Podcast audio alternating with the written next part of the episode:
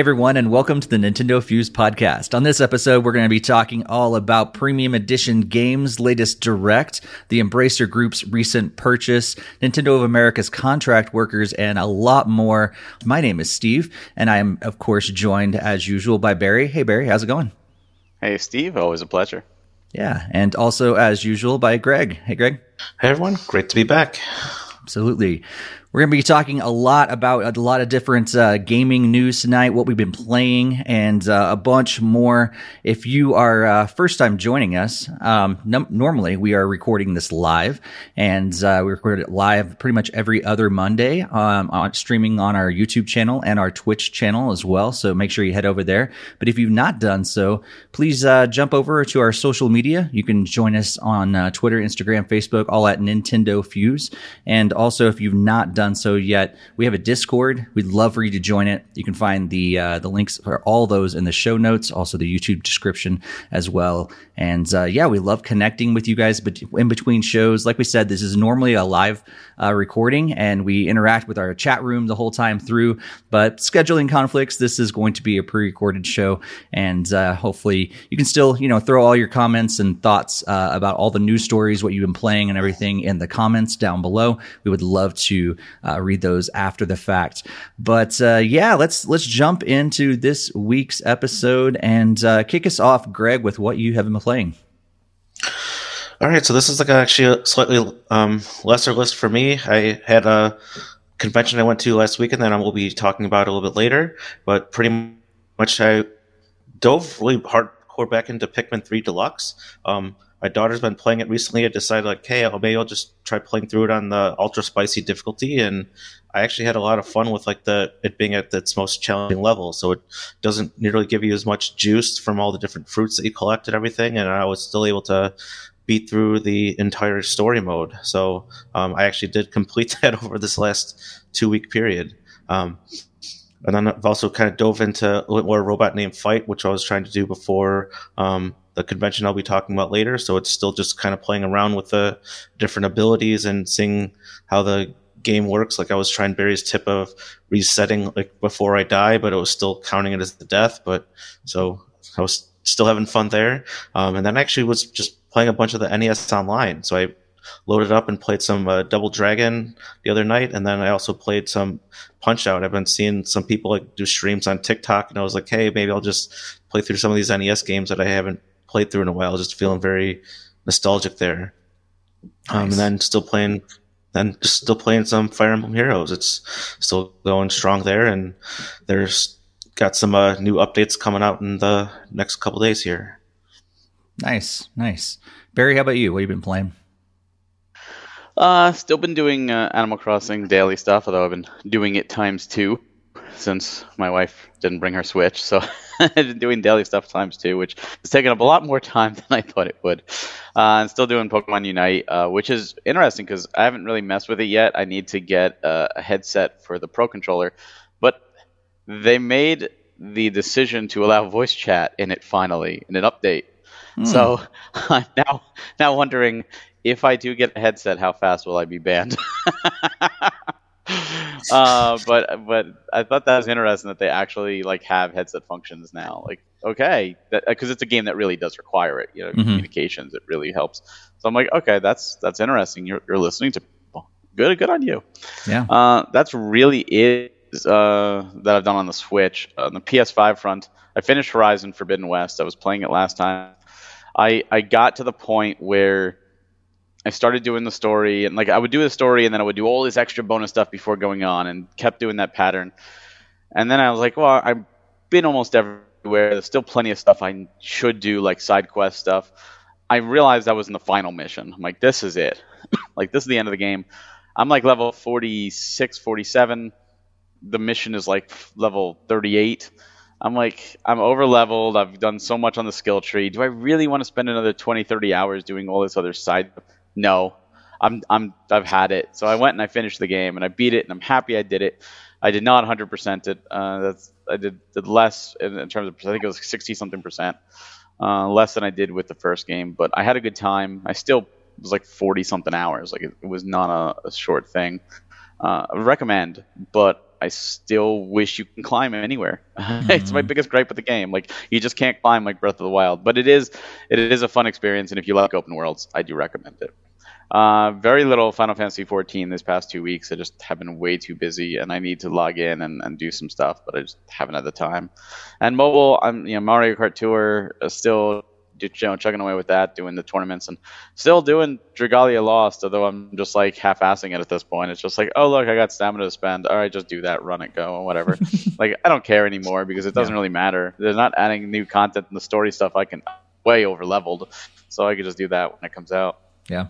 Yeah, I'm actually surprised you're you're still playing it. I mean, I don't know. That's it's got to be a weird feeling you know, to know this is all going to be gone soon. It's all right. So I have this for years now since it since it started. I have this thing where I do not like my stamina or my gather wings to fill up. I don't like to fill it up. I make sure like because if it's filled up, I'm not gaining anything. So it's like a psychological, like oh, if I spend, then at least while I sleep, I'm gaining back and, and while I'm doing other activities like recording a podcast, I'm gaining back. So it's like this thing where it's like I don't like to see it full. Like it like triggers something in my head. Like no, I have to spend. I have to do something. Even though I'm running superfluous stuff at this point, I'm gaining resources that I'll never use or never need. Uh, it's one of those weird like psychological things, and I'm slowly breaking away from it, but it's like it's a process. It's like an addiction in a sense, even though it's not like you know abusive thing. It's just like that psychological. Like I don't want those filled up. Like I watch videos for the game, and people are like, "Oh, here's the news," and I see that they're filled up on the top, and I'm like, "No, what are you doing? Like spend that stuff now. You can be gaining while you're talking about this video." nice. nice. That was the same way with like Fire Emblem Heroes for at least like the first two and a half, three years, yeah. and then I just wasn't maintainable. Like I like now it's like the Sanimus just sits there like maxed out because a lot of the stuff they just either cut to zero or whatever, or just I'm not actually gaining anything anymore because yeah, basically there's like nothing to actually there's like no resources actually to be get to had mm. that I could use. It's a psychological thing, though. I think like you don't want to don't want to waste your time. Yeah. Yeah, exactly. Like, like, oh, the stand will be refilled in like six hours and two minutes. Like, I gotta like log right back on in six hours and one minute. And like in Dragalia, when you level up, like your your actual base level, you refill your stamina and you refill your your gather wings. And I'm like, look, I'm like trying math and like, how could I spend enough so that when I hit that level, I have as least over level so I could quickly get it under and start gaining again. Like it's it's like a stress thing. Like, oh god, I'm gonna level up and oh, it's gonna be in the morning. Maybe I should stay up a little later so I could just do stuff before bed, so I don't wake up and have a whole bar to go through. it's so weird. it seems too stressful for me to. It's not even the game. It's like a meta thing in the game. it's, it's, a meta game. Yeah. yeah. Wow, and it's all going to be gone soon. Uh, be free. I know. you're you're counting down the days in a good way now. Instead. I'll just go right back into Mario Kart Tour. I'm sure well, Mar- Mario Kart Tour has instead it's like you can gain like up to 600 coins per day, and there's experience you can gain. I don't care about that. Like when I started, I was like trying to cap that every day. I'm like, I don't care. Like whatever. I'll do like three races a day just to relax. Or i I'll do the daily stuff, and like I'll do a few extra races. I'm fine with that. Like I don't I don't need to cap every day. You're like a cap, man. What's going on?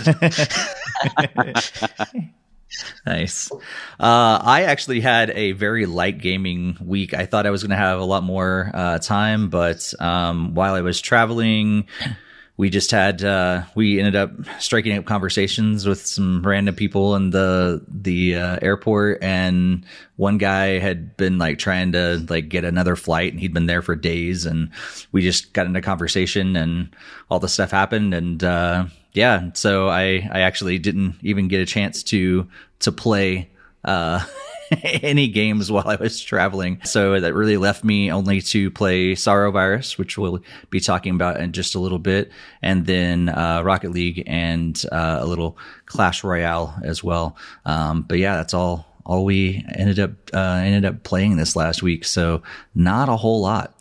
Um, but uh, yeah, if, again, if you're watching this and you're uh, you haven't let us know what you have been playing, we'd love to know what you've been playing as well. So uh, make sure you do let us know in the comments. Uh, Greg, you went to uh, an event uh, over this last week. Uh, tell us a little bit about your experience there at Midwest Gaming Classic. Yeah, so on um, Friday last Friday night, um, I drove up to Milwaukee to meet some more members of the Premium Edition team. Like I got to finally meet like face to face with Jeff, um, who's like the main one of the main co- co-founders behind it. Um, in addition to Sheena and Josh and um, Joe from Video Games Monthly and Grant, and we all had a lot of fun just kind of like hanging out together. So like Friday night, we just got drinks at the hotel bar, and actually the people that are part of the Mortal Kombat like action sequences were all getting drinks there along with the NBA uh, announcer Tim. So that was really cool to be so close to people doing like video game like stuff is pretty much like I was like nerdgasming inside my head. I was like, what the heck? I'm like next to the NBA announcer guy and I'm having to, and what's this? He wants to click beers with me and have, buy me drinks. And like, what the heck? Like, this is so surreal to have that happen. And then Saturday was basically just getting everything all set up and running the booth. Like, I didn't have a lot of time to leave the booth because pretty much everybody else was leaving the booth and somebody had to be there, which kind of fell to me. And then I wasn't really speaking up to get my chance to really walk around. So um, it was a great time, like meeting a lot of p- different people that were praising premium edition games and people didn't hear of us. They were certainly very interested once I was giving them like this whole speech on how we were like bringing games like physically and everything and showing off our quality products like Robot Name Fight and Demon's Tier and Pigeon Dev and everything. So I was explaining everything to dozens of people. Um, Saturday night there was a concert from uh, Kung Lao, who's like the actor that does it. He's also in a band. So then like he um, went on, I guess closer like midnight, which was much later than a lot of people were expecting. So it was pretty much a lot of people already like turned back away because it was so late and had another day of convention ahead. But we lasted about an hour or so, and it was really cool to hear him like perform like live music and everything. So that was again really cool. And the other Mortal Guys were there in support of him, along with the, NBA uh, announcer uh, Tim. So it was really cool to just be kind of talking with everybody on the premium edition game, premium edition games team, along with these other people that like that they talk to a lot at a lot of these shows, I guess. So seems like everybody seemed to know Jeff and always wanted to like give him like high fives and fist bumps. Like he's he was like the most popular guy there. So, but yeah, that was pretty cool uh, Saturday. Then Sunday, I actually had a chance to walk around a little bit. Um, I did a panel with uh, John, who's one of the um, developers behind the, one of the NES games that go into the Classic Edition. We'll be talking more about during the direct, but pretty much I got to do like a live podcast like interview with him and talk to him about the his game like Orebody, and that was just really fun experience just to be able to interview someone on the spot on a game I've never even heard of or never even played, and it's got to have like my own industry talk for Midwest Gaming Classic. I think it was recorded and put on their website and everything for anyone that wants to see me um, do that like 20, 25 minute interview. But yeah, it was a very fun time. Really cool to see tons of collection games. Um, some stuff was definitely way overpriced for when I actually got a chance to look around, but I was like, oh, this NES game for $200. Uh, no.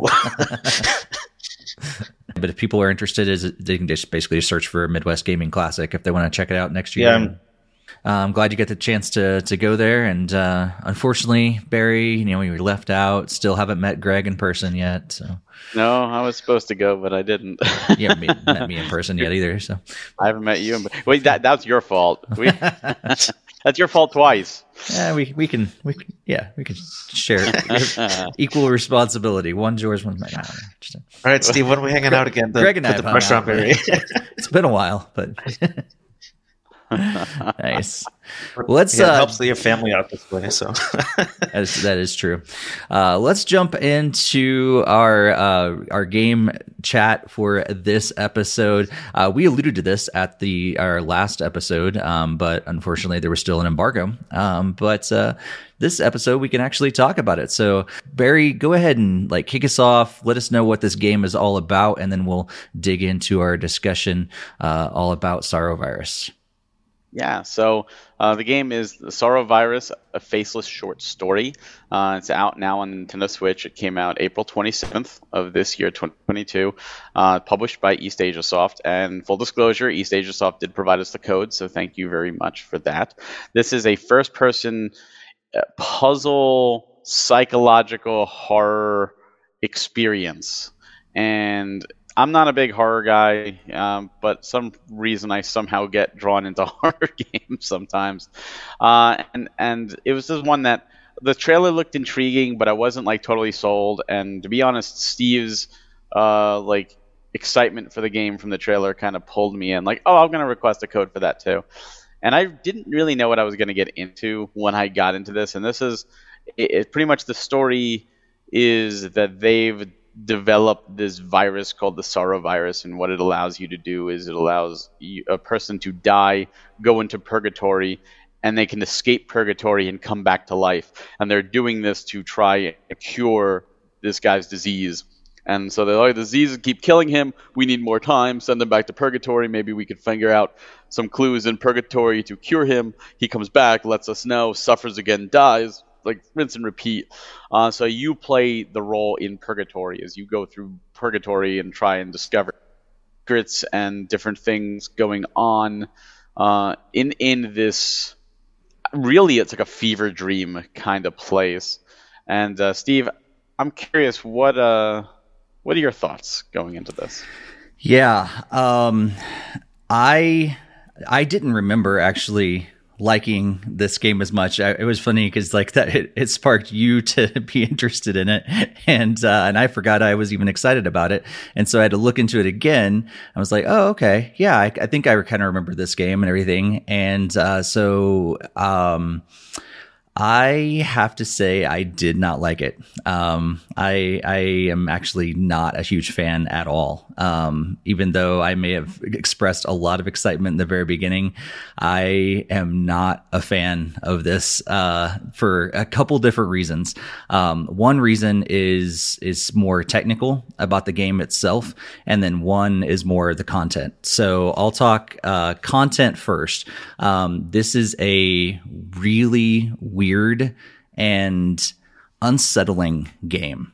And I did not, I, I've never played a game that I, that I felt so, I guess, unsettled in my like spirit and heart. Like after I played it, I was, I walked away going, I don't know if I want to come back to this game ever again.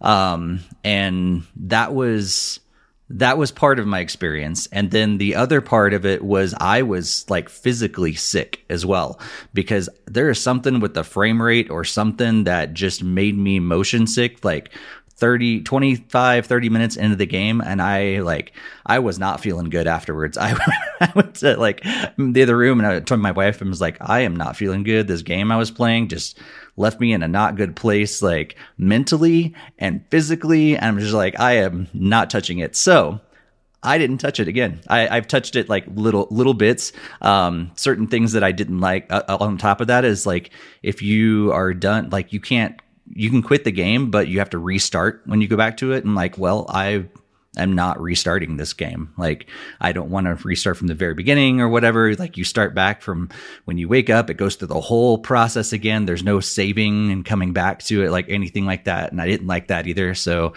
yeah, I didn't have a good experience. What about you, Barry? Damn. I'll stay. Uh, you know, first some some first person games do actually give me motion sickness, and this one didn't fully give me it. It did. It started. I turned on the fan, which usually helps. It cools me off, um, and I was able to get through it. I did it in. I don't know. There might have been one sitting. Uh, just I had to take little breaks here or there to get dinner and stuff like that. But I think I did it in all in one sitting. Uh, I never quit. Uh, but it was weird when I paused and it was like you could pause, but time doesn't stop. And I was yeah. like, what? So there is a time mechanic in this game, and the time mechanic is while you're in the purgatory, you have only so much time to escape. Now, the good news is there's clocks, there's a grandfather clock, and if you click them, they create checkpoints. So if you die, you start back there, but it also resets your timer. and there there's like a specific clock that will not give a checkpoint, but it will, or it'll give you a checkpoint, but it won't reset your time. And I never had a problem with the time. I never ran out of time, not once. Um, so I don't know really the best way. Like they give you enough time, I feel, to um, to figure things out. And there are puzzles. Uh, for me, the thing is, that got me was like the changing environments. So you'll go down this corridor and you're like, oh, I just go down this corridor, and then you'll get to the end and it's a dead end, and you'll be like, what do I do? And you turn around and, and it's different. Behind you is all different, and it's like, whoa, okay, that's kind of trippy, and I like that. Uh, once I figured out that was a mechanic. At first, I didn't realize it, and mm-hmm. I was like, what do I do? What do I do? And then I was like, oh, oh, wait, oh, that changed. That's new. Um, the messages on the wall, like the cryptic messages, and and there's all the notes you could find. Now, I don't know if you had this problem. Uh, I played docked. I don't know if you played docked or, or handheld. It was docked, yeah. The notes were so small, like the writing was so small that I actually, and I have a big TV. I have a mm-hmm. 75 inch TV, and the writing was so small. So what happened was I would get a note, I would take out my phone, I would zoom in and take a picture. I would then go back to the home screen to pause the game and bring up my phone and just read what the note was because I couldn't read it on the TV. It was yeah. just so small. And I don't know if you encountered that problem when reading the notes littered around as well, or you were able to read them just fine. Uh, yeah, I, I think that I think that was a problem just in general. Like things that I found, like it just wasn't a good game experience the whole time. Like things like like we were saying, like things were were too hard to read sometimes or other times i'm like i don't even get this. Like it doesn't make sense. Why do i need to do this? Like sometimes the game environments would change and sometimes they wouldn't. Like so you had to like trigger something that wasn't so clear. And i feel like the entire yeah the gaming experience as a whole was very very i don't know it wasn't it wasn't user friendly and that's like what you're saying is just one example of, of many. What's funny is I'm, I hate jump scares, and there were two that got me. And I, you're you're playing the trailer now, and both the jump scares are actually in this trailer. Um, the first was really early in the game where you read a note and you turn around, there's dolls right there in front of mm-hmm. you that are hanging, and that, that that made me jump. And the other was the door you got to open. I don't know if you got to it, and it like shoots like there's a loud bang, and it just like runs away from you. Mm-hmm. Um, yeah, down a corridor, and that like that bang like really got me because I'm like, oh, I'm just gonna go to this door. What the hell? Um, so those that one like really made my heart jump too. Like mm-hmm. I was mm-hmm. like, oh my god, like it was just a sudden bang. I, I was I was totally complacent, like ready to go. But other than that, I mean, it, it's just an unusual experience. The story is weird. And there's multiple endings, so I got obviously one of the endings. Um, I feel like there's more to it um, that's below the surface, and it's one of those games that I feel you could dive into really deep if you want to run through it again and speed run it and figure things out. Um, I didn't. I, I, was content with beating it, and I could not, you know, put that checklist like, yes, I beat the game. Um, and like you, I, I have no interest in picking it up again and going back in and trying it. Uh, you know, the the unsettling creepiness didn't bother me yeah, I don't I don't like jump scares, uh, so those bothered me. I'm not a fan of jump scares. I'm not a fan of timed things or being like chased. Um, so I didn't like the time element, but again, it really didn't hinder me, and there was no real chasing, so uh, I was fine with that. Uh, but I do like psychological stuff. I think there's something to it, and maybe it stems from like Eternal Darkness.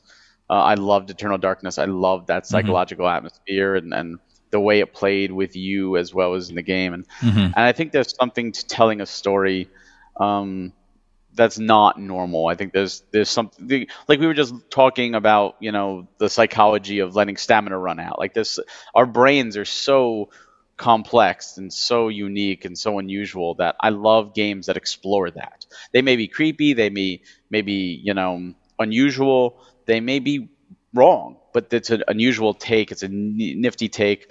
Uh, the whole the whole thing about like saving children and the dolls represented the children, and you had to save your soul, so you had to find the doll, and you're chasing the doll, and the doll's running away from you, and like I like that. I like that. There's some, mm-hmm. there's something really unsettling here. The story behind what happened to the parents and and the the, the arguments going on and the, the the aid trying to help and and and all that stuff. There was a really interesting story to tell that I, I just felt it wasn't. It was told too cryptically. Mm, yeah. Like they got a little too ambitious with that.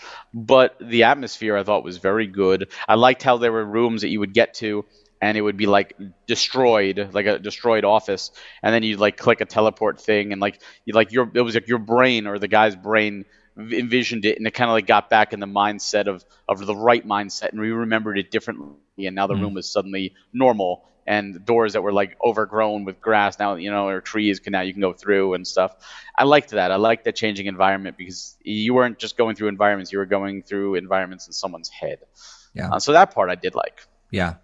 Yeah, I, I think I, I, still like as I was playing it and, remembering what I, you know, initially thought when I first saw the game shown off. I think the concept is is remarkable. I think it's it's really cool to be able to get into, yeah, someone's head who's going through all that experience and all that stuff. But but yeah, I think like you said, like it, I don't know if it just wasn't pulled off well, and it was too cryptic in the story, but also too cryptic in in what you needed to do. Like I felt like I just wandered around for way too long. Like I get oh, really? like that you kind of feel like like you're thrown into this, but but you're also thrown into it with like very very little backstory, very little like explanation of what you're supposed to do at all. And so I felt like I I was just wandering around for a while and just kind of found different hmm. things. I found the clocks. I clicked I I clicked them. I didn't know what they did. Um and there was a lot of that like yeah, I didn't even see it. Maybe it was too small to even read. it was too small. but but yeah, yeah I feel like, but by that point too, if by the point that I finally figured out a little bit what I was supposed to do, I was already starting to get physically sick from from just motion sickness from from playing and and at that point too, I was realizing eh, I don't know if I feel too good overall. And I haven't had a desire to go back to it. And I think that's the that's the unfortunate thing is like I could I can get you know certain games aren't for certain people and that's fine. Um, but like because I didn't have a good experience with the game, it kept me from going back to it later. Like and and experiencing it again because I didn't have I haven't I didn't have a good uh, game gameplay experience as well. Yeah, it's it's not a terribly long game. It's only a couple hours um, and, and and faster the you know second third times because you know the puzzles and you know what to do and where to go. Um, and I know there's like certain things to do. Like there's a lock in the very first room you get into with a padlock, and you don't, don't have a pad. Like I'm sure if you knew the the code, you can go through there and, and see different things. Um, there were some interesting uh, puzzles. A lot of it involving lighting candles. Um, one of them that was a padlock one. It was you know you had to guess the number and there were there were numbers on the four corners of the room hidden and it was a little note saying like oh john first ran north and then jim went west and then so and so went and like like oh you go north and you find the number there. Okay that's the first number of the combination. That was really cool. And they were all different ways of showing the number. It wasn't just you know uh, just here's the number five. It was you know maybe five things or one was a clock and you had to guess what oh the time it was is the number. Like cool things like that. I, there was some some thought put into it, and definitely clever. Uh, voice mm-hmm. acting I thought was also good. The music mm-hmm. was atmospheric. Um, I liked that the there was a lot of the audio recordings you heard, and that was cool. But uh, I don't think I I need to even ask this question, but I, I do feel I need to ask this question, Steve. Would you recommend this game? oh, 100% no.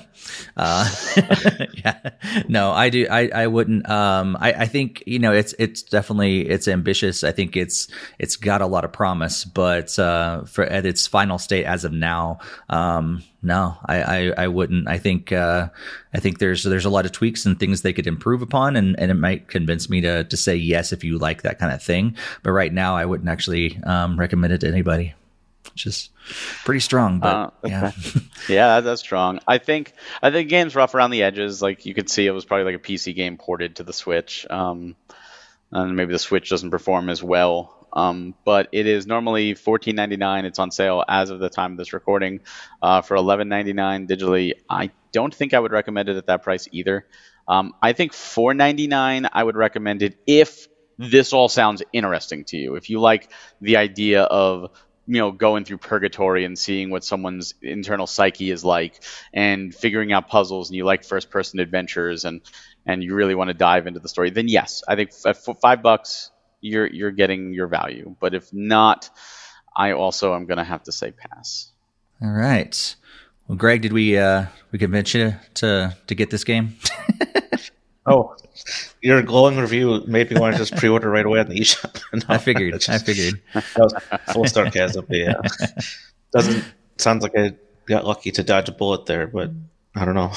Yeah, yeah, yeah. It's uh so it's it, it's an interesting concept, um, and uh, I can't remember if we we said this already, but huge thanks to uh, East Asia Soft for providing those codes as as well. Um, but uh, I think that's all for our game discussion. Let's move into our news discussion for this episode. And uh, we've got some big stuff to talk about. Uh, one of these stories uh, is, you know, maybe uh, a little bit uh, tied to two of our podcast hosts here. Um, but yeah, let's let's jump into this week's news discussion, and we'll start with Premium Edition games. Premium had their Series 4 Direct on May 2nd and uh, showed off brand new games that are becoming physical. And uh, Barry, how about you uh, run through what, what, those games were and what was discussed at the uh, the Premium Edition Direct? Sure. So uh, we did have our direct. We did premiered it live, which is always a fun time, and we showed off. Uh, Series Four is going to contain two t- different titles. Uh, we showed off Wonderling DX, which is a fantastic pretty much 2D puzzle platformer, and uh, figure like pretend like you're like a Goomba and you got to stop Mario, and that's the the basis of this. You you are the equivalent of a Goomba, and you gotta you gotta fight Carrot Man, and you have to go through each level. And like Goombas, you know they auto walk back and forth. Um, that's what you do. You you're auto walking, and you have to use that and then you know hitting off walls to your advantage as you get through stages.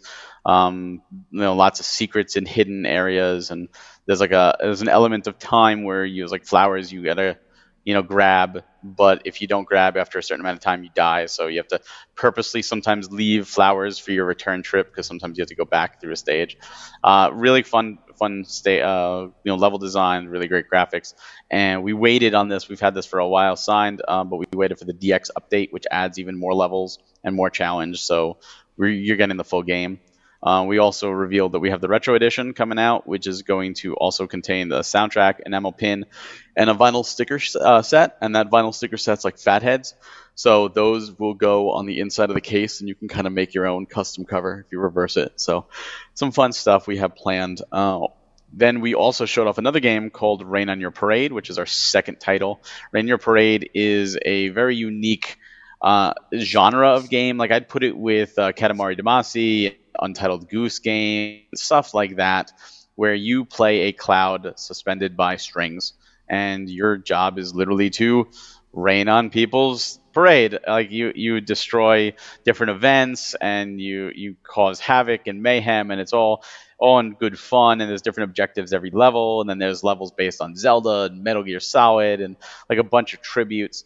And of course, we have the retro edition there as well, which gives you even more goodies. You get the uh, more uh, vinyl cloud set, you get the enamel pin, and you get a thick, cloudy coaster. Uh, on top of that, uh, at premiumeditiongames.com, if you do pre-order any version of either of these games, you will get a dog tag for each game exclusively, uh, and so it's fifty dollars for the standard retro or standard premiums and and seventy for the retros, and they will go up for pre-order May 10th till June 10th. So it's four week pre order. Uh, so that was our series four. We also showed off something that's really, really cool, and that is our classic series, which Greg alluded to earlier. And the classic series is 10 NES aftermarket homebrew titles. So these are titles that were developed by passionate developers for the NES to run on original NES hardware and they do. They they they put out their ROMs. Like, here's our you know our game, and it's really cool. They they're obviously very very passionate developers that would love to be on Nintendo, um, but you know Nintendo isn't certifying any more new NES games at this point. But we are in house porting them all to the Nintendo Switch in one giant collection uh, physically all 10 games will be on the card, plus some bonus exclusive games that are going to be on the card as well that we, we haven't announced, but they are there. Uh, so the games are Orebody Binder's Tale, which is something that Greg alluded to with his interview, uh, Nessie the Robot, Space Raft, Ninja 1 and 2, Kubo 3, Assimilate, Jester, Eyra the Crow Maiden, Doodle World, and Yeah Yeah Beebiss 2. So all of that that's coming summer. Uh, so we're going to have a retro edition of that as well, which we have not shown off. And then we teased Series 5 with the game Raji, an ancient epic, the enhanced edition. That is coming next series. We just we're so proud to be able to tease that off and show that off to everybody because you know we've been keeping that a secret for so long, and it's just great to get that off our chest and to really show it off to everybody. Uh, it's just an awesome action adventure based out of Indian culture, and it, it's just beautiful. Uh, other things we showed off is we showed off the Gamers for Gamers uh, variants for Series 3. Uh, those will go up later, and those, again, benefit the Gamers for Kids charity, 20% of each. And what we didn't show off, but what we will have available on our website at the same time as Series 4 are dog tags for Series 1 and 2. We're going to be selling uh, Super Blood Hockey, Pigeon Dev Games Collection, Robot Named Fight, Demon's Tier dog tags with a chain for $10. Uh, so you can start your set if you pre-ordered Series Three from us, uh, you'll get a dog tag for each of those games, and the same with Series Four. So you can you can kind of collect your own dog tag set as well. Just something, some little extra things we're doing. But it was a it was a blast and uh, great that we were able to show everything off. That's cool. That's cool. Yeah, I think the uh, the things, of course, that I, I, stood out to me, of course, was Raji. I, I think back to the uh, the time where the game was first shown off, and I and I go, Barry, you think you can get into physical? And like, that'd be amazing. And then here we are. Um, you're yep, announcing it are. to actually come physical, so that's that's really cool.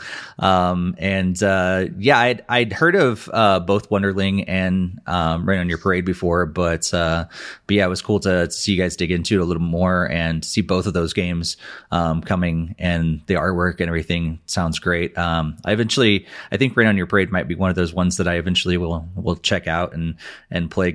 like you said, it's like you know, uh, Untitled Goose Game is one of those goofy games that could be fun just to play around with here and there.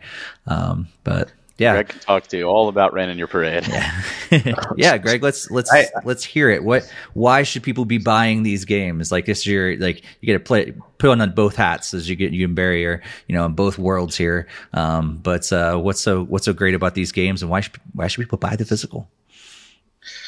Well, not only would you get like your uh, these awesome like retro editions with all our other goodies, but like this is a game that you'll then be able to have in your collection forever. So if you do get the physical copy, it will always be there on your shelf. So um, that unfateful day when the Switch eShop goes away, which obviously will happen at some point in the future, um, to be determined, obviously. Um, yeah, you wouldn't be able to download or play these miraculous games without the physical copies. So Rain on Your Parade is just as you were saying with like an untitled goose game or like golf story or whatever like it's um, or what the golf not golf story um, and it's just like really silly and like it's like how can they make it just it's just so it's a joy to play. It puts a smile on your face to the very opening level is like a raining on a wed like an outdoor wedding. So it's like you're just making it rain on to the bride and groom and all their guests and everything and it just there's something just so satisfying satisfying just seeing people like getting upset with their day. I mean,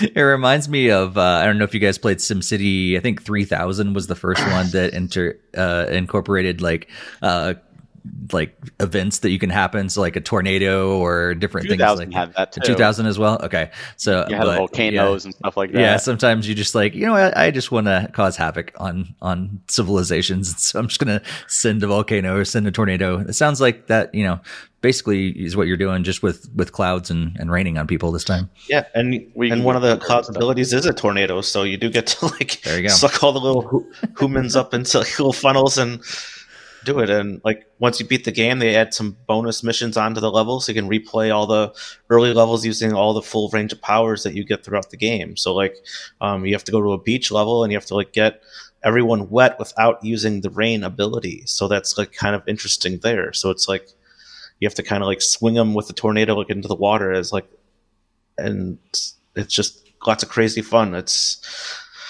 nothing stressful, no like time limits or anything like that. You're just kind of relaxing and just having a good laugh just like getting people all wet or like striking them with lightning or snow or whatever and watching them fall. It's really fun. Nice, nice. on top of that, the game did have additional d- DLC Mm. um, with new modes and a bunch of stuff. So that's also going to be included on the card. So you're getting really the complete package for the game. That's cool.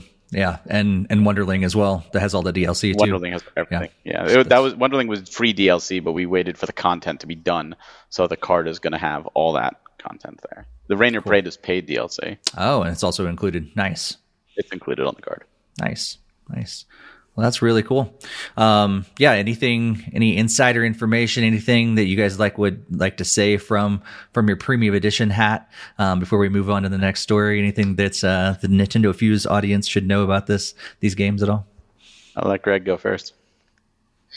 Um, well, I'm going to be starting to gear up to be head of uh, distribution. So, like, if you you're a local store and wish to um, hold these games in your store, just send me an email at Greg Premium Greg at premiumeditiongames.com and I can work through a distribution contract with you to get your um, games sold locally at your store.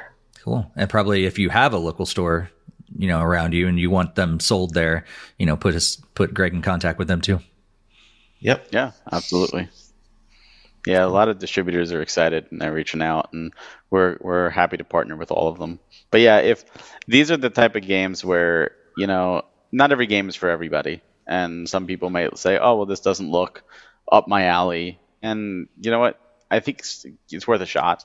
I know Wonderling has a free demo, so uh, if you're like on the fence or you're like, I don't know, like try the demo. It's free. Uh, see if see if you like it, and if you say, "Oh, I do like it," then absolutely, you know, you know, support and uh, support the developers and and get the game.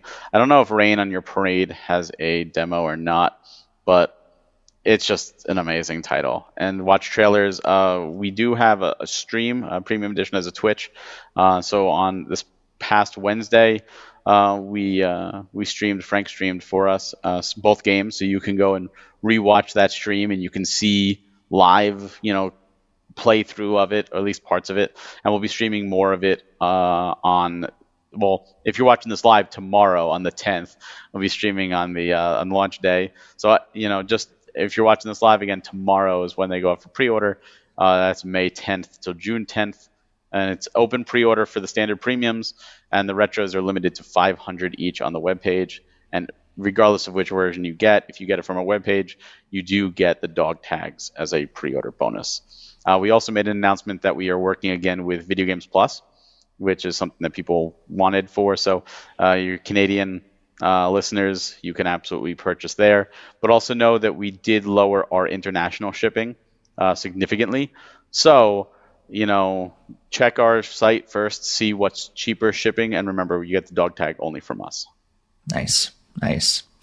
Well, let's move on. Uh, there's been some interesting news um, over the last uh, you know week or so, um, and you know there there was a little rumors around this first, and then all of a sudden it broke through that. Uh, uh, an organization called Embracer Group was making some acquisitions, uh, acquisitions, uh, not acquisitions. I don't know what that word is, um, but acquisitions, and uh, they're going to be getting none other than Square Enix. The majority of their Western Studios IP uh, for three hundred million dollars. Yes, that's three hundred million dollars. Um, but Embracer Group is going to be acquiring all of the that IP from their Western studios. So that includes like uh, Tomb Raider, or I guess uh, did they already? I think they already Yeah, sold off. Yeah, no, Tomb Tomb Raider, Raider um, and uh, yeah, several other games.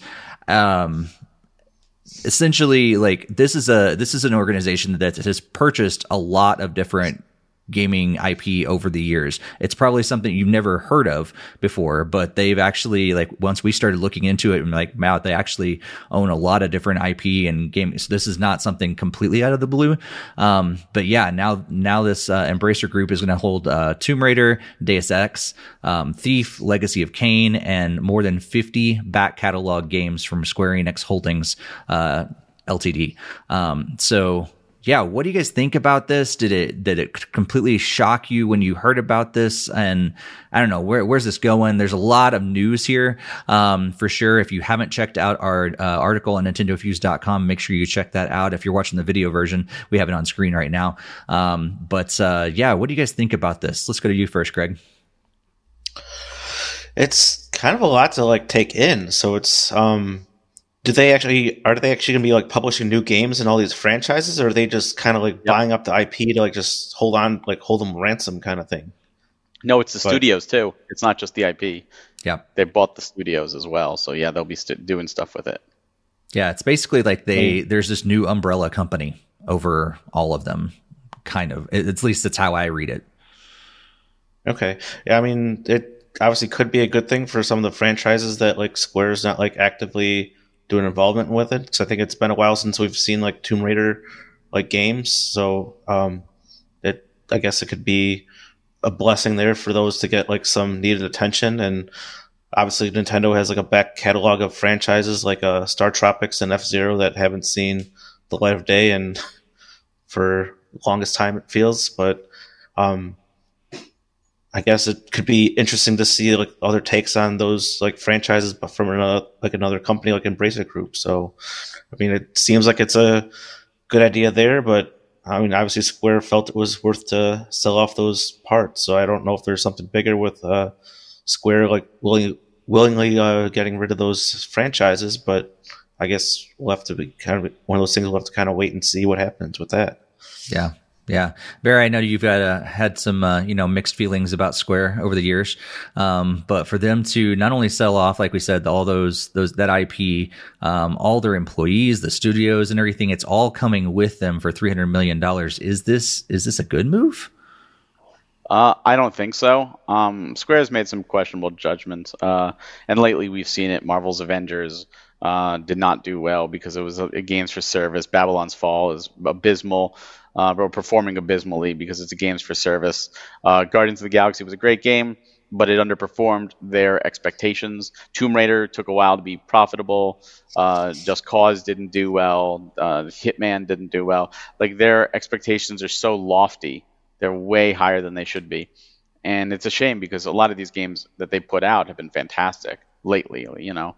And I think you know they, they claim they want to look into blockchain and nfts and that's like that's the worst way to go for a game developer um, you're going in the wrong direction square like don't don't go there but 300 million dollars is is is pretty much highway robbery like to you and I, like it'd be like you know, oh, 300. I would love to even have a million dollars, let alone 300 million. But when you talk about these established IPs, Legacy of Kain, the Thief, you know, and and you're talking three major studios and all the employees. You look at Activision Blizzard, you know, it was billions of dollars, and Bungie was billions, and this is three studios with all these legendary IPs for 300 million. That's like a fire sale. I'm sure they could have had a bidding war. I'm sure they could have gotten it up. You know, like th- there's no reason. Yeah, yeah. Crystal Dynamics, right? Oh, what well, on? I would say, didn't didn't Elon Musk just buy Twitter for 44 billion? 44 billion. like, yeah, and this is 300 million. Yeah. That, that's a that's not even a third of a million of a billion. I mean, like that's ridiculous. And I know Crystal Dynamics is working on the new Perfect Dark for for Rare and Microsoft. Um, they're still doing that. They're still going to be doing that. But like th- that's a talented team. That's a mm-hmm. talented studio. Uh, it seems like they're getting rid of all their, their Western studios. They want to focus on the East. Some people believe that they're positioning themselves to be bought out themselves, and that's what the president wants. Uh, rumor is that maybe Sony will buy them, which I think will be terrible because you know Sony will not share Square Enix IP, and I think I think Square Enix as a third party should be you know universal to go everywhere. Uh, but I guess we'll see. Only time will tell what will happen. But it's it's one of those things where I don't know what they're thinking. I really mm. this this goes up there with the twelve thousand dollar Terra statue they decided to announce. What are you thinking? like, are you just purposely making like like do you have a wheel of like the worst business decisions possible whatever it stops at you just do? You know, oh, Platinum Games do a games for service. Oh, cherished Final Fantasy character, twelve thousand dollar statue. Oh, sell all your Western studios for next to nothing. Like get change your wheel, do some good stuff. Like make a new Chrono game. You know, make a new Mana game. You know, do put the Final Fantasy Pixel remasters on consoles. like there's so many better things to do. Mm-hmm. Um, it, this is, I think this is something that I, I, think the best part about the story is it brought Embracer Group to life. I think a lot of people, myself included, had never heard of Embracer Group. And now that we see what's under their umbrella, that's ridiculous what they have. And from what I understand, they're just a firm that just buys up the stuff, lets the studios do whatever they want, doesn't police anything, and they just, as long as they're profitable, they'll let them do whatever they want, which sounds great on paper. When they've got as many properties and as many studios as they have, they you have to look at them because that's something. They have more studios than Microsoft, Sony, and Nintendo put together, and that's after all the buyouts. Mm-hmm. Like they have a stupid big umbrella. It's huge. It's like a quarter of the the entire gaming industry in terms of major studios is Embracer Group at this point. Yeah. And the IPs they own is disgusting. Like it's insane. Yeah, and you wonder like, are they are they poised to do something else, or are they going to just keep sitting back and basically just keep make, making money, or are they actually going to make a bigger move at some point? I I mean I don't think Embracer Group wants to get into like the console business if that's what you're thinking. I think they're just going to say make whatever games you want using mm-hmm. RIPs, and as long as it's profitable, well, you can keep doing it. And once it's not profitable, who knows what happens. Right. Well, that's probably the biggest question, right? Like, is yeah, what what will happen if they don't perform like as as Embracer Group wants them to? If they, it seems like like you said, like if if they're okay, hands off, no problem. But all of a sudden, you know, they don't start performing, what will happen then? Do we, we see them just kill it off altogether because they don't have this this connection that these other companies did? That's that's just a property. It's just a it's a money maker for them. And if it's not making money, then we'll just kill off Tomb Raider, and Tomb Raider doesn't exist anymore. And you're like, wow, that's a huge thing in the gaming world to lose Tomb Raider. I don't think they're going to do that. I think if anything, they would sell Tomb Raider. Mm. They would want to recoup money on their investment, not kill the franchise. That's a good point. That's a good point. Yeah. Um, you alluded to this earlier, Barry, but I want to go ahead and just make sure that we, I, I read this, the statement from the president of Square Enix um, said that the transaction will assist the company in adapting to the changes underway in the global business entertainment by establishing a more efficient allocation of resources, which will en- enhance corporate value by accelerating growth in the company's core business in the digital entertainment domain. In addition, the transaction enables the launch of new businesses by moving forward with the investments in fields including blockchain, AI, and the cloud. Uh, Greg, do you think this is a good move for uh, Square to start uh, investing in blockchain, AI, and the cloud?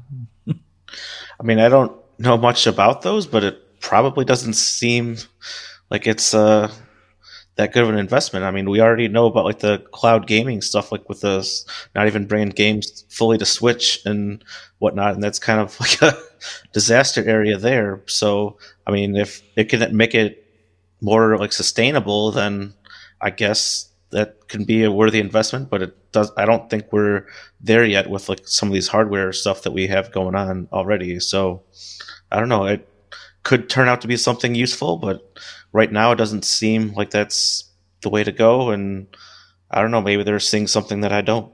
yeah, yeah. I think that about a lot of companies when they're they're kind of taking this investment in especially yeah blockchain and ai and stuff. And like i guess ai makes a little more sense but the blockchain stuff i don't know. I mean this is the company that brings us final fantasy and just cause. And like why why were you life pivot to like life is strange? Like well, the good thing is that yeah just cause outriders and life is strange um, ips are still in square enix's hands. But they also you know in addition to all that stuff want to start you know doing blockchain stuff. I'm like I, that's fine. It's a new endeavor fine but like why put it under the square enix umbrella? Like just start a separate business and start investing in it that direction. Like let square keep you know putting out solid RPGs and stuff like that. Like why why shift and pivot uh, unless there's really some problems underneath the hood that we we don't see. I mean, maybe that's why they sold off all this for three hundred million dollars. Maybe maybe all that Western IP was actually not in a good place at all, and they're just like, we got to get rid of this and recoup our losses. Let someone else take care of this so that we can we can keep moving on with the stuff that actually does make us money. I don't know. Yeah, there's a yeah, lot that we don't know. mm-hmm. Yep. And I mean, obviously, Nintendo did pivot in the 80s. I mean, it was more like trading cards and those, like, more toy company, and then they pivoted completely into video games. So it could be something that Square is trying to recognize as more, like, importance kind of thing, like, to the company and the owners and investors. So I don't know. I mean, it could have its dividends if it does yield something, like, profitable, but obviously we, we can't make this judgment at this time because it's basically just the announcement of the acquisition. So it's true. It's true. Well, let's move on to our uh, final big story uh, of this episode. And uh, yeah, some things have been kind of getting out uh, into the public uh, about uh, Nintendo of America's contract workers specifically. So this is, if you're unfamiliar with that kind of a term, um, some sometimes companies will hire people to do specific jobs um, for their company, and they'll pay them for that specific project or that specific job. That's a simple definition of what a contract worker is. And Nintendo, like a lot of other companies, have uh, companies or have people that, that do contract jobs for them. And uh, IGN did a huge piece on all of the uh, employees, or not all of them, but a good chunk of the employees. And then there's actually been some frustration started to come out. So they did this in depth look at the experience specifically of contract workers at Nintendo of America. And a lot of them uh, have started opening up about their discontent um, around working for Nintendo of America specifically, uh, saying that you know it's not a good work environment. They basically um, they feel like underclass citizens compared to the uh, the primary you know full time employees for Nintendo of America. Um, meanwhile, people that have worked for Nintendo of America for the most part love their job, love everything about it. They really um, you know the experience of working for that game company has always been really positive. Um, but the contract workers have have not felt that same experience at all. And they've kind of felt like it was an us versus them. You know they're just doing this job. And i will say before before we jump into any discussion around this i know um, just talking with other people that do contract work i know that is not a thing that is solely nintendo of america that is maybe just a Western world, um, United States kind of approach to contract workers, and a lot of different uh, companies out there, a lot of different organizations out there. They they don't view contract workers as the same as as regular employees. Um, they don't. you know the the people that are working for Nintendo America, they're they're saying, oh yeah, we don't get invited to the the company you know holiday parties and things like that, and honestly, like like I'm not saying it's right or wrong. I'm just saying it's not just Nintendo of America who's experienced this and the contract workers that are working for them. Um, this is this is a thing that I think is much bigger than just them. But um, they have started, uh, you know, coming out and, and saying that the, the work environment's not that great. And, uh, yeah, so I'm wondering now what, what is Nintendo actually going to do about this? Are they going to take some stances? Are they just going to say that's who we are? Um, a lot of it's around just their IP and they like, Hey, we have to keep really tight lipped. You're a contract worker. We want to sign the same contracts as, I don't know. So there's a lot in this. If you have not checked out the, the article, head over to IGN. Um, you can read the entire article that we're scrolling on the, the screen of the video version right now. Um, but uh, Barry, what what do you think about all this um, coming out recently? Uh, I think it's interesting that it's all coming out now, but you know, for me, like I know what contract work is, and I know that you know it's you're not uh, not full time. But I think what what really hurts in this situation is it seems like they were promised like, oh, you're here for contract work, but you can get full time. Mm. Like you can do this and work hard, and we can move you to full time. And it was like dangling that carrot. And no matter how hard they worked, um, they never got that carrot. They never were able to achieve full time status. And it, well, I think it did happen to a few, but it was so few and far between. Mm-hmm. And they were treated worse. Like there was strict attendance rules where like if you missed three days, you were fired.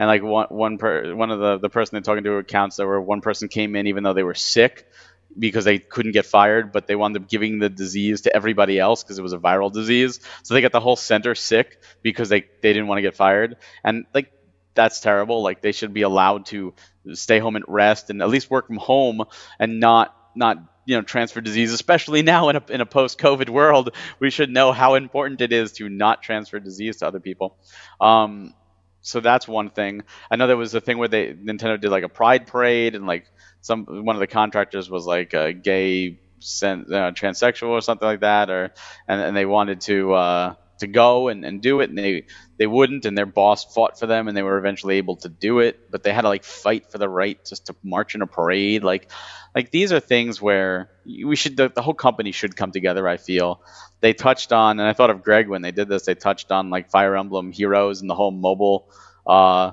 the whole mobile division, how it's it's like second class.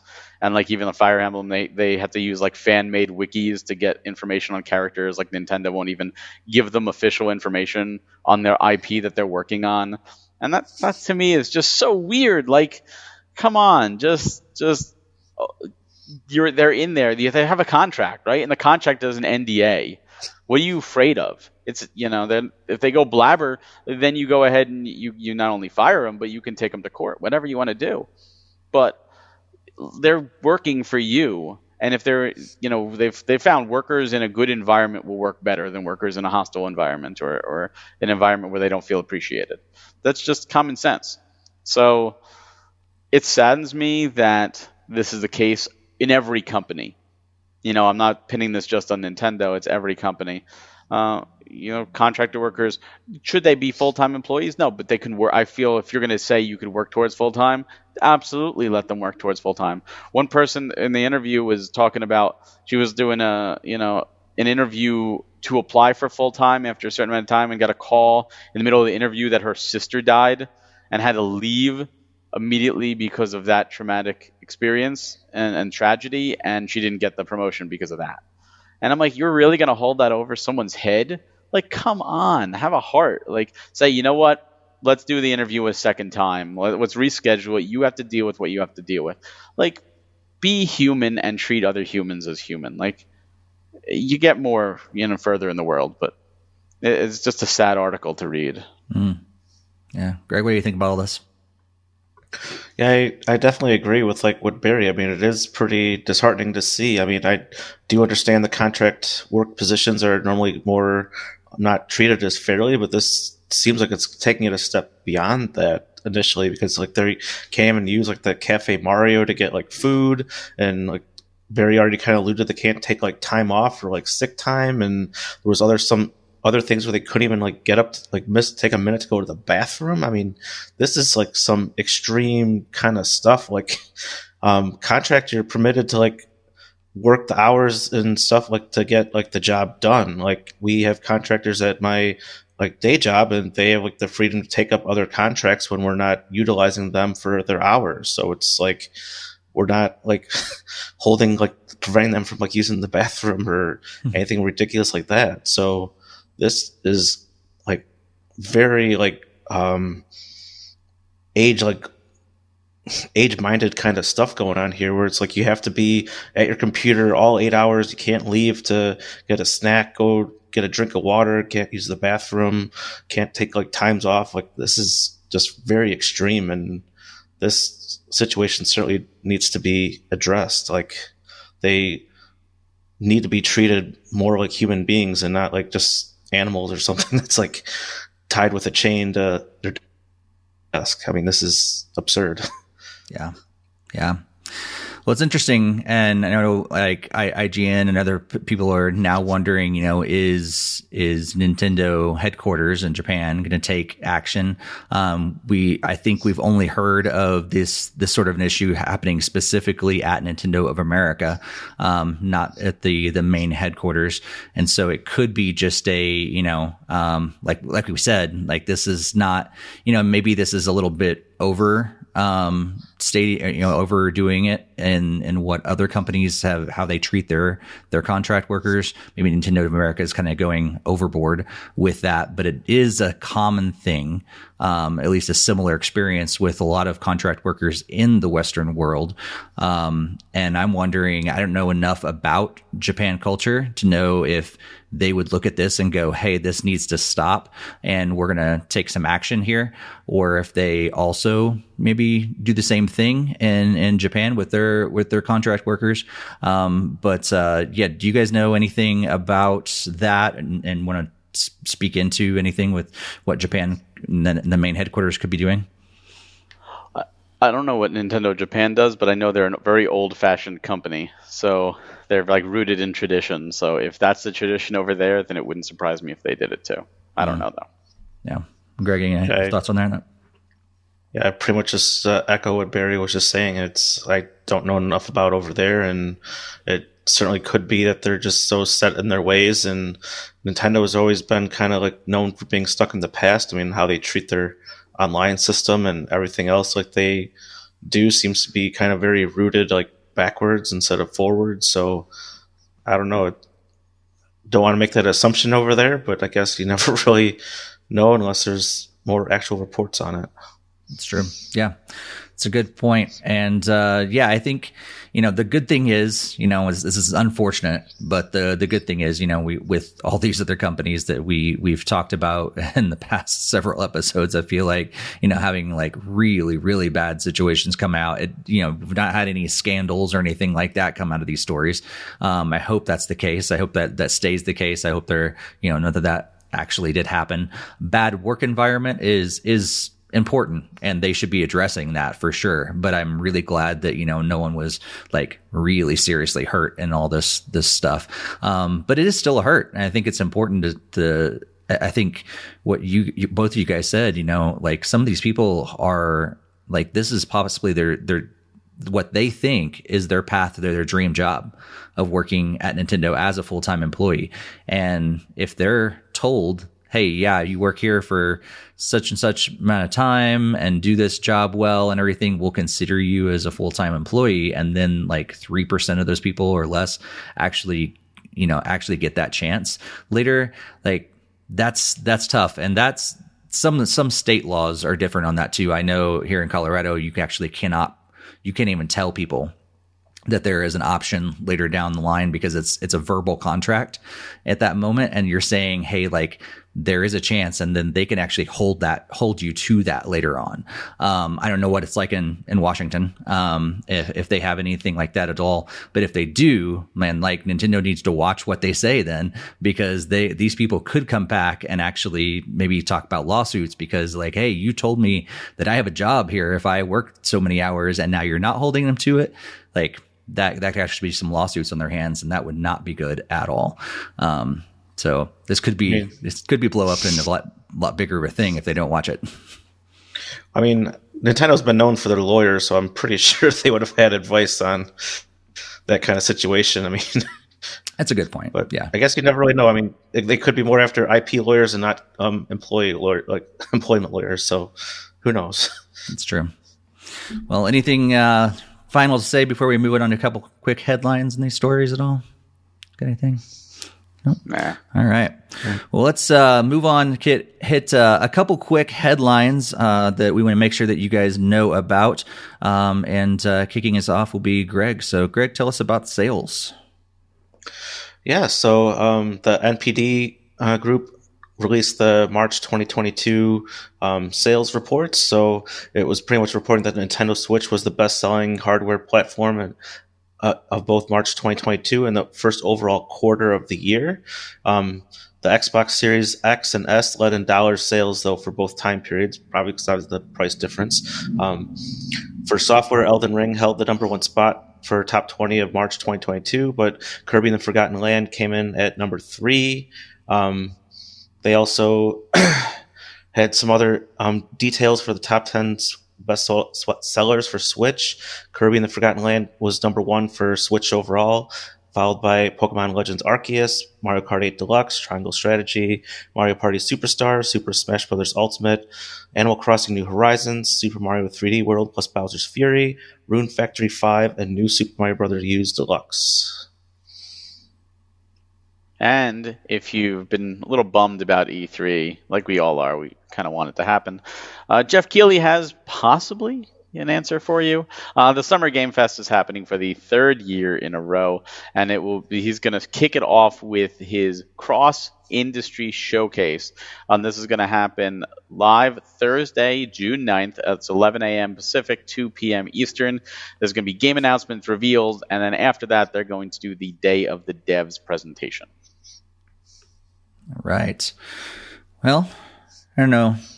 Uh, it doesn't surprise me that Nintendo's still, you know, selling a lot of games. Um, are you guys going to be tuning into the uh, Summer Game Fest at all? Greg, you going to be tuning in the whole time, or? I mean, it all depends on timing and stuff. I mean, with my rapid changing schedule and everything like that, I hopefully at least get recaps if I don't watch it, but I'll try to make an effort to watch it if I can. Yeah. Yep. How about you, Barry? I mean, I plan to watch it. Uh, you know, the unfortunate thing with some of these, it's you're going to get a game you're excited about, and then you're going to get a game you're not. And sometimes they'll, you know, if the pacing is bad, uh, you know, I, I, hate presentations where they'll spend 15 minutes on one game. I, I, don't, I don't care if it's your favorite game or your least favorite game. Like, you shouldn't do that. It, it's just terrible pacing, and I hope they they've learned and they don't do that. I think last year they did something like Call was it Call of Duty or something like, like or Rainbow Six we did like 15, 20 minutes on Rainbow Six. And it was like, if you don't care about Rainbow Six, you're tuned out. You're done. They, you've yep. lost your audience. No more than five minutes. Really try and shoot for three minutes. Bang, bang, bang. Um, you don't want to lose that audience. So hopefully they've got pacing down. Hopefully they're going to show off some cool stuff. I know Nintendo's not a partner, so I don't expect to see anything from Nintendo, especially with a direct supposedly coming next month as well. But we might see some cool third party stuff. Yeah. Yeah.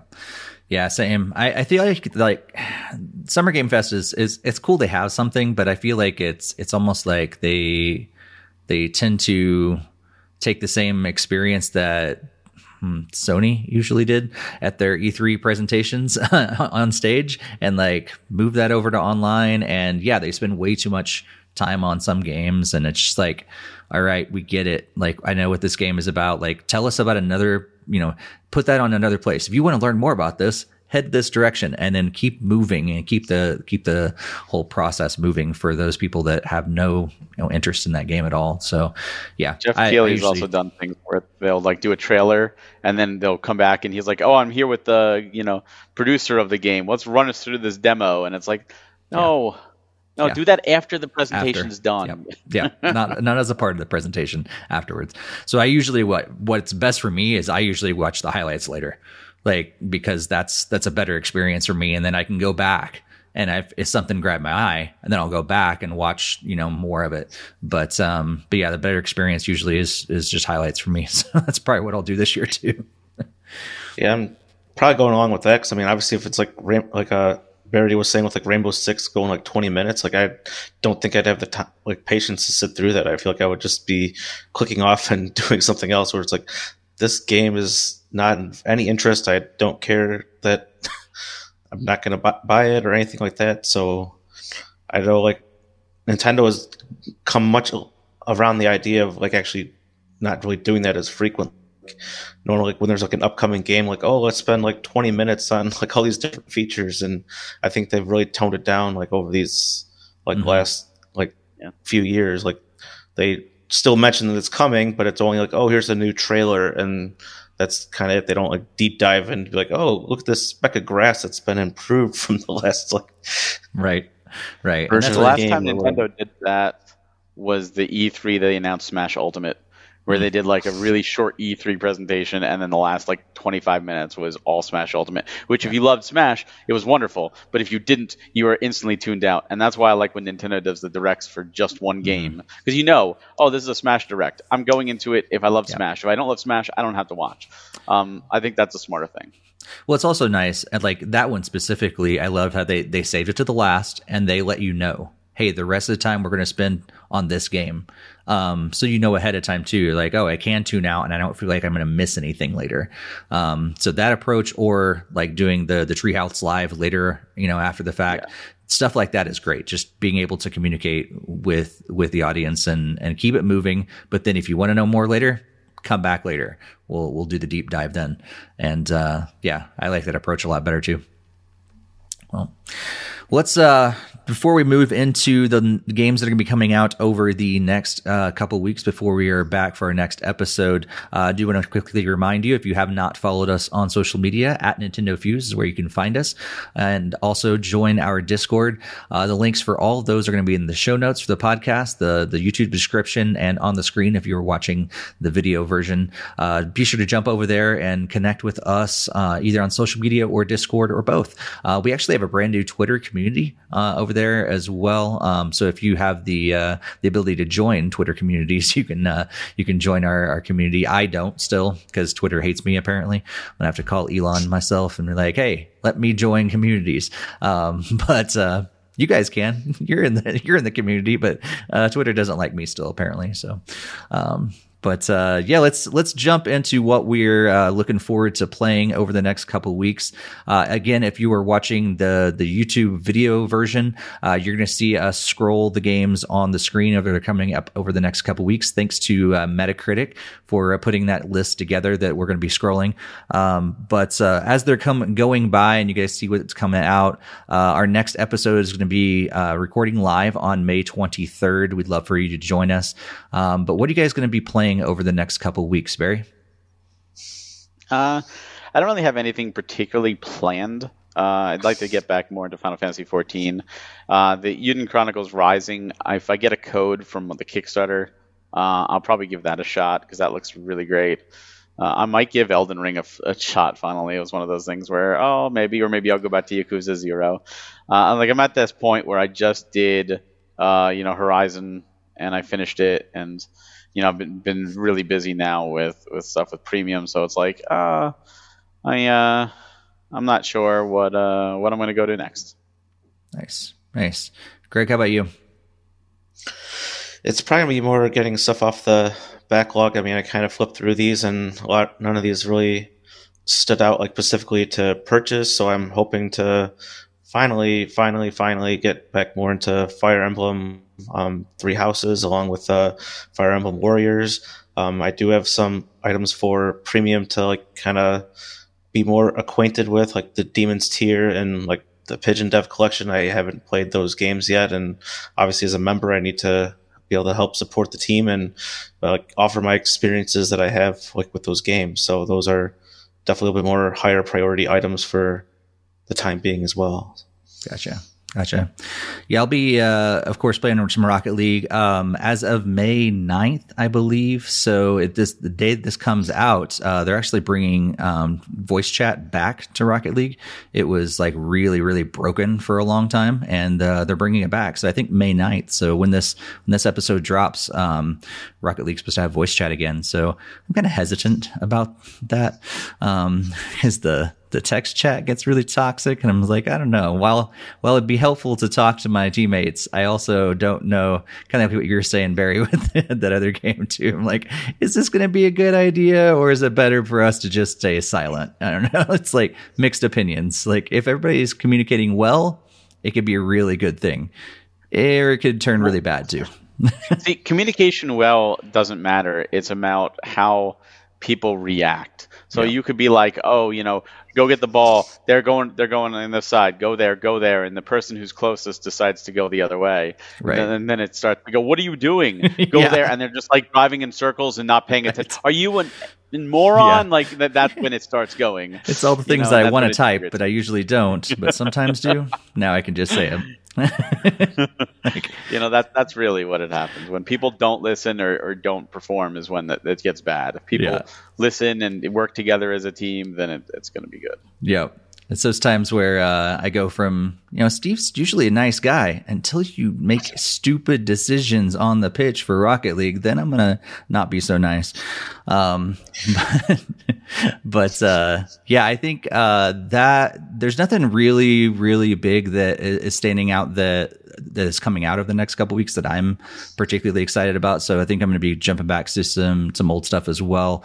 Um, hopefully, actually play some uh, Robot Named Fight like I talked about. Like hope hoping to play last time. Um, I'm actually going to try it to make that happen. And then um, I think I've got some some additional time over the next couple weeks. I may finally jump into Life is Strange 2 and uh, and uh, get started on that one as well. Um, but uh, yeah, I want to make sure that I have some some good time to spend with it because that's as I've said on previous episodes, as that's a series that I don't like to split up very much. I like to like you know like a good TV show, I like to binge as much as I can in one setting, and so um, that's the that's the main reason why I haven't jumped into it just yet because I want to have a, a good chunk of time to spend time, uh, you know, playing through it. So, but I haven't play, I've been listening a lot to uh, the Life is Strange True Colors soundtrack recently. I, I, when I was traveling, I was like, you know, I know uh, Barry, it's your least I think you said least favorite of all the Life is Strange series, but I think the the music of that game is what really got me as well. And so I I like signed up for uh, the playlist of like all the music and everything downloaded to my phone. I listened to a ton of that when I was traveling, and that was that was really cool because the music is so good. Yeah, no, the music is great. Like I said, my, my I love the game True Colors. For me, it just boils down to the very very end. Yeah, and and the, the stakes or lack thereof that that I feel is like a tradition with Life is Strange. Yeah. Like you need that that, that real morally gray decision where there is no right or wrong answer. Mm-hmm. And while there is no right or wrong answer in this decision, it also kind of doesn't matter which one you pick either. There's no stakes. That's true. Yep. Yep. And for me, yeah, I think I've said this before too, but like, yeah, because it was my first game, I was like, it didn't bother me at all. I was like, okay, yeah, cool. But if you did the first one yeah. first and then did this, I think you would feel the same way. Yeah, that makes sense too. Yep. Well, um, I know Barry, you are on. You were on a recent uh, podcast episode with another uh, podcast. Do you want to talk about that one and any others? Uh, sightings that where people can find you around here because I know you're, yes, no, you're talking with a lot right now. I, am trying to think who where I will have already come out. Um, so sometime today, uh, today as of the recording today on, on the sixth, um, I'll be uh, Royal City Gamescast. An episode will go live where I join those guys uh, on the night of the sixth, which is tonight. But that's going to be live. So by the time you're watching this, will already have happened. I'll be with Nintendo pals. Uh, I'm going to go with our game, our buddies, the game uh, uh, deflators uh, on Sunday. I'm not sure when that episode goes live. I'll be in the domain Sunday as well. Again, I'm not sure when that goes live. Next week, I have an episode with Sidekick Gaming going live, as well as the Classic Gaming Brothers.